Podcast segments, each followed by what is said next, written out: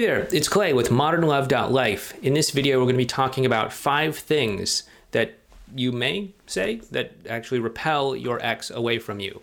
Uh, we're going to talk about not just what these are, but why these things actually repel your ex. Um, because, you know, like we've talked about in many of these list videos here, this is not an exhaustive list, okay? This is not like, okay, these are the only five things that will repel your ex. Uh, obviously, there's probably countless different things, but these are f- five things that I came up with today here. And if you understand at least the philosophy and the thinking behind this, you may be able to avoid saying a sixth thing or a seventh thing or an eighth thing that could also repel your ex, okay? What are these things? Let's go ahead and get into this. Number one is Are we getting back together? Um, do you see a future with us? Something like that, right? The reason why this one actually repels your ex is because many times, especially after a breakup, your, your ex is not equipped to make a decision about getting back together or not. Okay, they, they've just made this choice to break up with you. Many times they have this law of consistency in place, that is to say, they did break up with you, so they're likely to act consistent with someone who has broken up with you.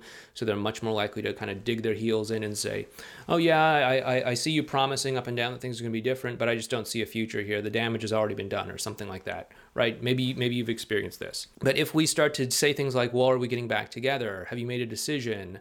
Um, like how much time do you need?" You know, things like that then that what that's going to do is it's going to keep the pressure super high. And as long as this pressure is super high, it's like one of those uh, hurdles. Like if if you ever you know seen like track and field sort of things where people like do the running thing and they jump over the hurdles. Um, it's like having those hurdles like really high. And so what we want to do, at least initially, when we're building the emotional connection, is to keep the hurdles as low as possible. And saying things like, are we going to get back together? And things like that are just going to increase the height because it's just going to be like oh gee i don't know. Like maybe there's a part of them that wants to connect with you that wants to uh, stay close to you because they still care about you but there's another part of them that remembers why the two of you broke up and why things weren't working out and all of that and they may not know. Um, and if there's too much pressure, they're going to do what a lot of people do who are confused, and they're going to stand perfectly still and not interact with you, not get closer to you, not give themselves permission to to go over that hurdle. So what we want to do is actually decrease the amount of pressure by number one, not saying things like this, but maybe even doing other things as well too, by saying things like, "Hey, let's not force anything that's not there. Let's just be friends for the time being," and that can be really helpful. Um, thing number two that can repel your ex is do you still love me? That's the same kind of philosophy here. You know, like, hey, do you love me? Do you still have feelings for me? Um, that sort of stuff. By the way, we're going to get into some of these uh, stranger things towards the end. So some of these might be like super obvious, and you're like, yeah, duh, Clay. Okay, I've been through the whole first five days, three days, two days, one day of the breakup. I've been through the whole damage control mode thing. I got it. But um, stick stick with me here, okay? But yeah, do you still love me? That is going to once again make those hurdles higher, make it harder for them to actually get over those so they can actually connect with you and get closer to you. Uh, what we want to do, once again, keep those hurdles low, okay? Uh, thing number three is are you dating anyone? This is going to also increase the hurdles because it's going to keep the frame of the conversation between the two of you on the romantic level. Um, again, we've talked about this in previous videos. Many times people feel concerned about the whole friend zone thing. Um, we've talked about why you don't need to be concerned about that, about how your ex already sees you as a romantic person, as someone that they're attracted to. I'm not going to go into all that right now.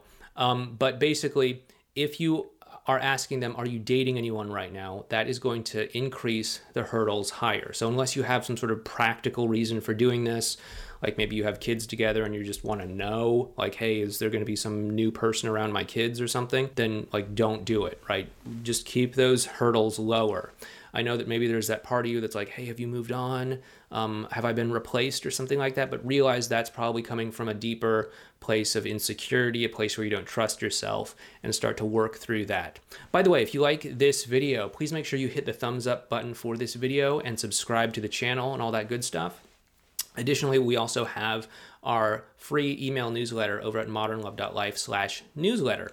Um, you can go ahead and sign up over there and get a nice little report on a few common myths and misconceptions about getting back together with your ex, such as the no contact rule and all that sort of stuff. We'll also send you some advice and strategies every now and then that'll help you to get the kind of great relationship that you want. So, uh, once again, a great place to get some uh, free advice is over on our free newsletter as well as this YouTube channel. Uh, but the newsletter is over at modernlove.life slash newsletter. And this YouTube channel is obviously here on YouTube. And if you are not already, please subscribe as well too, so that you can get notified when we publish new videos. Thing number four that actually repels your ex, and this is where we get into some of the weird ones, but thing number four is um, the good old days text. Now, don't get me wrong, you know, many times there are people out there that recommend that you send out like, hey, do you remember the good old days kind of kind of text like, hey, you know, remember that time that this thing happened and we were on vacation in, in Mexico and this other thing happened and then we like fell in love and and like made love like crazed rabbits or something like that.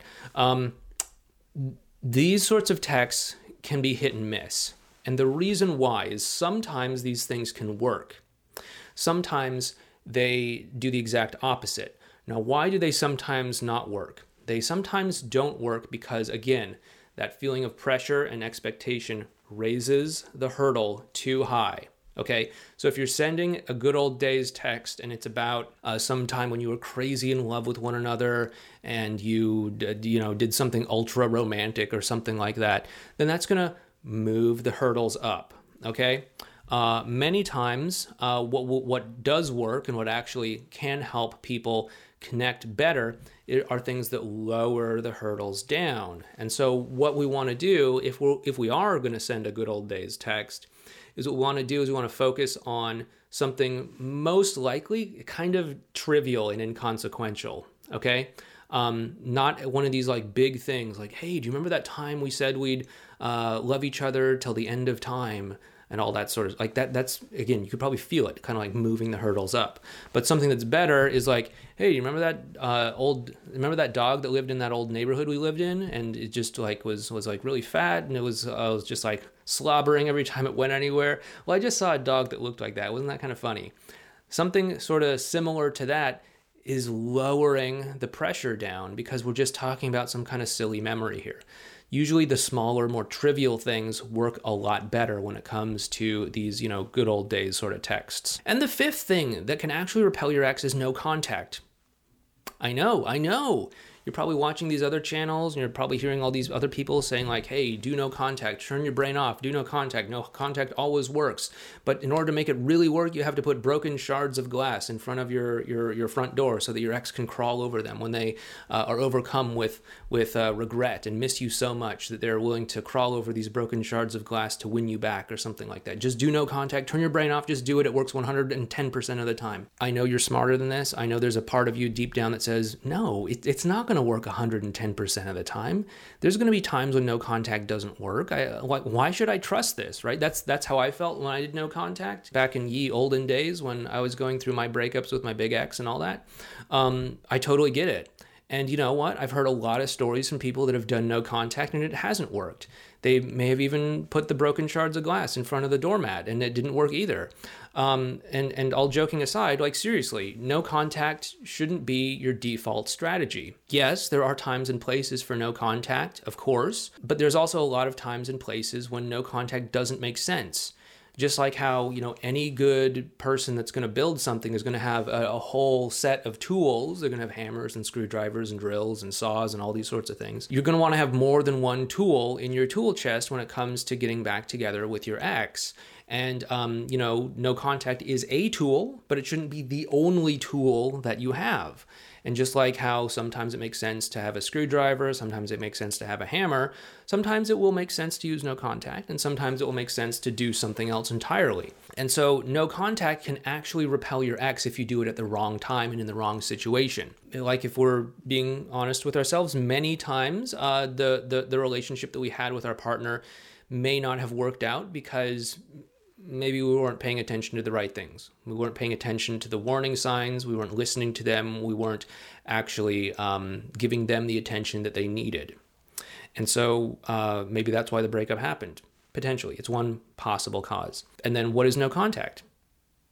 Is it also continuing to not pay attention to them? Is it also continuing to ignore them? Is it also continuing to look the other way? We don't want to use the same strategy that got us into trouble in the first place and expect that strategy to get us out of trouble.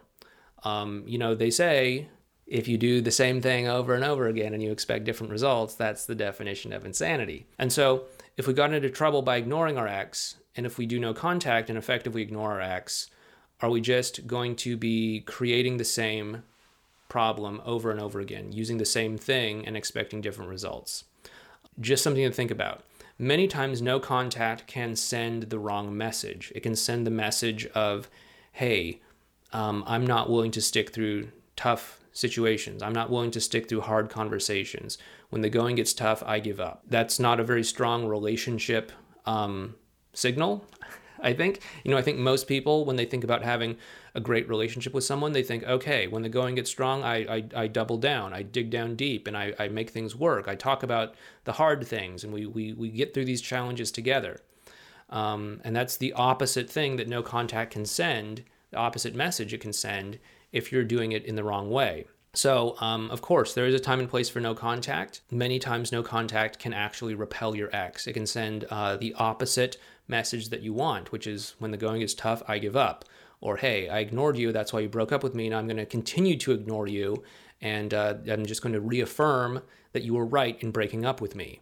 Um, so we want to be really careful about this. We want to be intelligent about this. We don't just want to, you know, turn our brain off and just blindly follow some rule uh, that someone on the internet told you about. I, and, and as someone on the internet, I understand that maybe you're like, okay, Clay, why should I pay attention to you? And that's fine. I'm not asking that you put your blind faith in me either. I'm just asking you to say, okay, I'm going to actually pay attention to what my instincts are telling me. And if my instincts are telling me that me being in contact with my ex is doing more harm than good, then sure, maybe it makes sense to not be in contact. If my instincts are telling me, like, okay, if I were to cut contact for some reason, it would actually do more harm and it would actually set us back, then I'm saying, okay, well, maybe it's not a good point, uh, not, not a good uh, strategy for you to do that.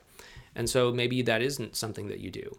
I'm asking you to actually think for yourself here and to figure out what the right thing for you to do moving forward is.